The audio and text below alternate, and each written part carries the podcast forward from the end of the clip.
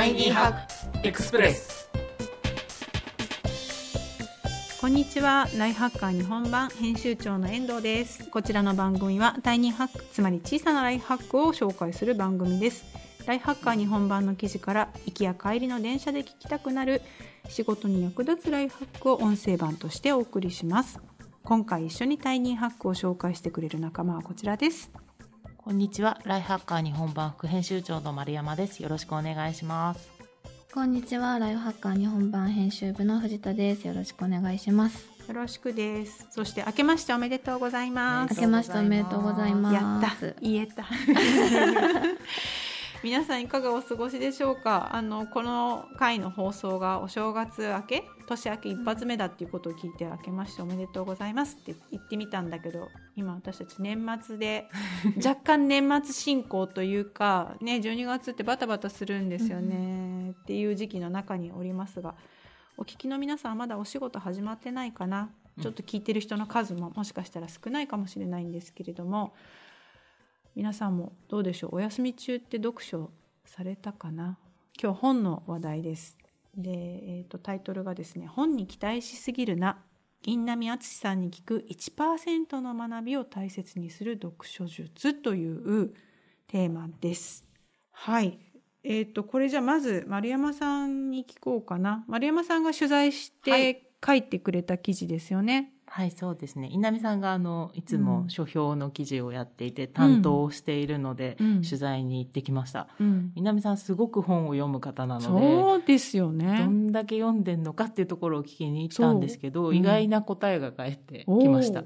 それが本当タイトル通りなんですけど、うんうんうん、たくさん読むけど、別に本を読むことが偉いとも思ってないし、本を読んでるから、ななんだろう自分はすごいとかいうこともないっておっしゃっていました。で本を楽しいから読んでるのであって、うん、あの子供の頃に好きだった絵本みたいな感じでワクワクする本と出会って、うん、読んでいくのが楽しいから読んでるだけであってそこから何かをすごい得たいとか、うん、なんだこの本から全て吸収してやろうとか思って読んでないっていうのがすごい印象的で。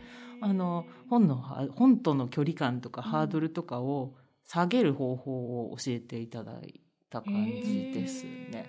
ハードルが下がる感じ？ハードルが下がる。なんか、すごく言っていたのが、うん、皆さんやっぱり本に対する過度な期待というか、この本を買ったからには100%ものにして自分のものにしたいとか、何らかめちゃくちゃ得たいっていうことをみんな思いすぎなんじゃないかって言っていて、まあ本も最近そ結構高いじゃないですか、はいはいはい、やっぱりなんか1500円とか2000円とかする本を買って、一個も面白くなかったらショックじゃないですか、うん、だから面白くないなと思いつつも何とかして自分のものにしようと思って読む人が多いんですって、うん、そうすることによって本つまんないし、ハードル高いし、全然ためにならないし損したみたいな気持ち。得したい気持ちで本を読むなってすごいおっしゃって。いてすごいあなんか耳が痛いと思いながら聞いたんですけど。得したいと思って読んじゃう。いや読んじゃう本もあるじゃないですか、好きな本とまたその何何かしら得たいって思って、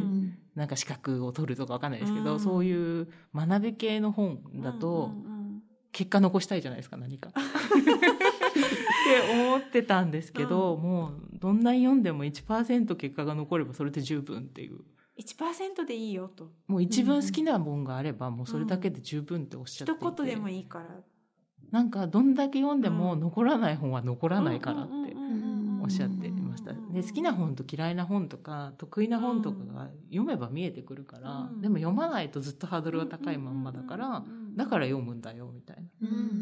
気軽に手に取ってみろと。そうなんです、そうなんです。外れでも気にすんなと。外れたってことをメモっていけばいいじゃんみたいなことを。へなんかおっしゃっていて、あ、なるほどと思って。まあ本が好きっていう基本的なね、あの感情があるからたくさん読めるんだと思うんですけど、うん、別に本が苦手っていうのは何から来てるんだっけって言うとやっぱり自分が勝手に思ってるハードルが高いから苦手にしてるのも自分だし、苦手だと思ってるのも自分だから。こうじゃなきゃいけないって自分が思っちゃってるから。本を読むならこうあらねばならないが多すぎるよって。まあね世の中いっぱいね、あすごいエリートビジネスパーソンはこんだけ読んでるみたいなのいっぱいあってそうなんですよ。読んでる人ほど成功するとかね、そう。あるから。そうなんですよ。だからそれがやっぱりハードルを上げすぎちゃっていて、うん。そんなの本当一握りで 8割9割読めてないからって。うん。ああでも多分本当にそうなんだろうなと思ってすごいホッとしたんですけど、うんなるほどね。そんなにじゃあ読んだら読んだだけ得るみたいなんじゃなくて1対1っていうか100対100じゃなくて100み読んで1得るものがあればいいんじゃないかと思うことで。そうですね。だから1冊から1文でも10冊読めばうん。10, 10センテンスくるわけじゃないですか。うん。それを年間にしていったらこんだけたまるんだよっていうことを多分体現してらしてとにかく本を読んでらっしゃるんですよ。なるほどね。あのここでですね耳だけでライフハッカーをお楽しみの方に、はいあのこのね印南さんの連載って最初にね丸山さんが担当していて、あのいるんですけど、えっとものすごい量の本をこのご本人は読んでいらっしゃいますよね。今これ年だって間700冊以上本を読むそうです。ねで毎日書評はもう平日毎日なので。毎日書評を出してんですね。1週間にね5冊。うんでうん。他の媒体でもいろいろやられてるたくさんので書いていらっしゃいます。とにかく本を読んでるんです。っていう方がおっしゃってる彼自身は知読家のためのみたいな本も書いてらっしゃいますよね。そうですね。うん。もともと知読家だったんですって。う。ん。で本読むの苦手だった。好きだけど苦手で、うん、どうしようってところから今のなんかいっぱい読めるススタイルみたいなのを行き着いた。そのあたりはあの、取材文の方にも書いてあるんですけれども、うん。なのでうん。まさにねど読書の仕事にされてるような方がこういうふうにおっしゃってるっていう。すごい心強いというか。あななんだ？よかったって思ってくれるといいなと思って作った。しましたこの記事読んで、うん。よかったね。はい、よかったね。うん、たくさんの人にねこのほっとした感じが たくさんの人に届いてほしいですねこれ。うんどうですか？藤田さん本読みますか？本めちゃくちゃ好きでした。過去形。過去形 でで小学生の頃は本当夏休み40日間毎日図書館に通うみたいな生活好をしてて、うんもう隅から隅までうん。文字を追うっていう活字大好き人間だったんですけどやっぱ社会人になってうん。こう読書が学びみたいなところになってくるとうん。やっぱり勝手にハードル上げちゃって何か学うん。本当にそれこそ何か学ばなければいけないみたいなうん。感じになるからうん。ちょっとずつ疎遠に読書と疎遠になっちゃって。うん。でもある時あの先輩に言われたのが本はまず目次から読むといいよって言われてうんうんあの目次は隅から隅まで読めって言われてそこから興味があるとこから順番に読んでいけばうん。それだけで大丈夫なんだみたいなうん。励ましを受けてうん。確かになと思それは実践してます今でも。う。ん。で稲見さんの書評ってあのあれですよね。稲見さんの書評の最後によく見られる言葉があのどこから読んでも大丈夫なんですっていうのって結構稲見さんの書評って毎回こう締め文に出てくるんですけどそうそうって思いながら 私も毎日その書評を読んでます。うん。そうなんですって。なんかやっぱ今の本の作りって、うん。特にビジネス書とか、うん。あの学び系の本は1から10まで全部読まなくても作れるように作ってある本が多いから、うん本当に好きなところから、うん。一番興味を持ったところから読んでそれが面白かったら次興味持ったとこ読んでみたいな読み方をしても成り立つように編集されてるから、うん。いいんだよ。まあ、物語はダメだけどねっておっしゃってましたけど、そう。だから毎回その書評の最後に、うん。どこからでも読めるのでお好きなとこからどうぞって入れてるんだよって、うん。おっしゃっうんてそこがハードルを下げる文章だったんですよ。あなるほどそういう意図があったのかっていうのとか。結構頻繁に出てきますよね。出てきますよね。2回に1回くらい書いてくださってて。でも今の本ってやっぱりそうなんです。って、やっぱりハードルが上がっちゃってるから下げてくれてるのに、うん。みんな気づいてなくて、うんうんなんかうんね、最初から読むじゃないですか。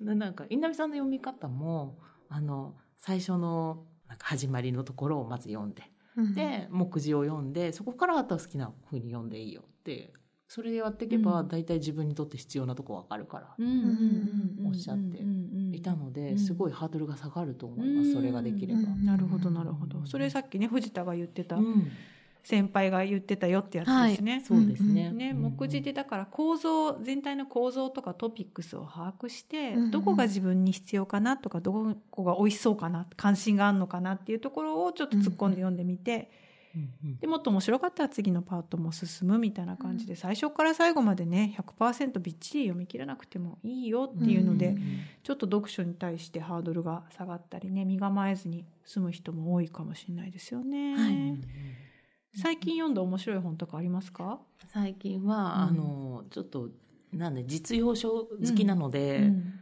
料理の,、うん。あの科学的に料理を作る本を読みました。あの、うん。ハンバーグを何度でうん。何秒みたいな、そういう。ね料理ってサイエンスだから。そう塩分何パーセントにするとすごい美味しいようん。みたいな本を読うんでちょっと実践したら本当に美味しかったの素で敵。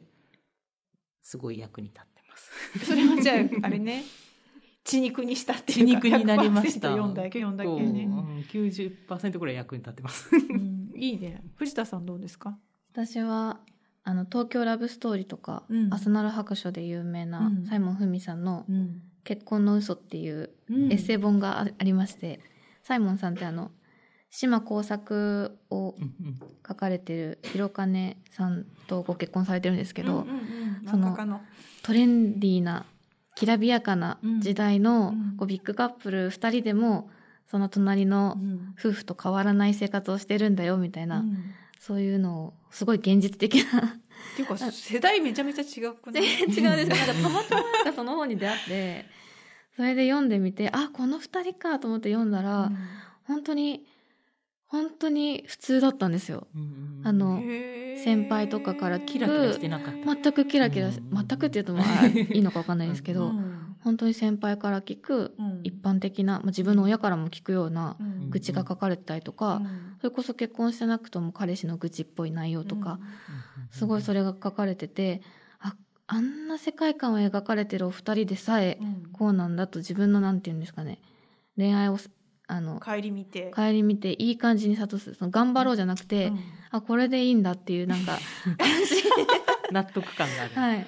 私がうまくいってないのは間違ってはいない。うまくいかないんだみたいなね。変な気づきをそうね。得まして。だってあれですもんね。お二人とも物語というかいろんなね物語を書いているから、人間のことを何でも知ってそうだもんね。そうなんですよ。全ての人格を把握してるぐらいな百戦錬磨感ありますよね。ありますそうよね。そうなんです。なんかうん恋愛プロフェッショナル感がうん勝手にあったんですけど、あ違うんだと思って、現実ではね。はい。うんうんそれをあの半年に一回くらい読み返して、うん自分の恋愛について考え直してます。なるほど。えそれはさいいんだよって感じになるの？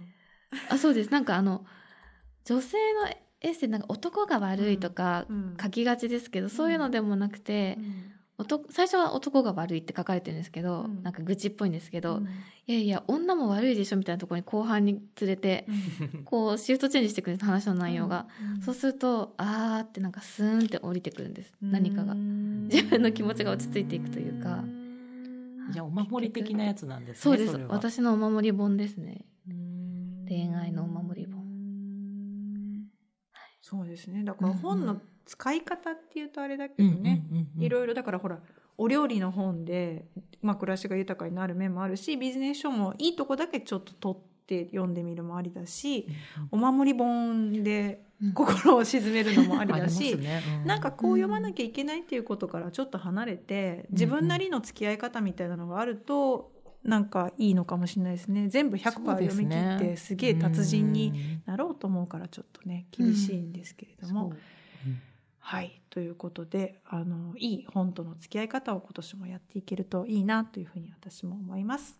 えーということで今回ご紹介した記事は「えー本に期待しすぎるな印南敦さんに聞く1%の学びを大切にする読書術」でした。はい、ポッドキャスト版をお聞きの方は概要欄に記事の詳細がございます。ぜひご覧ください。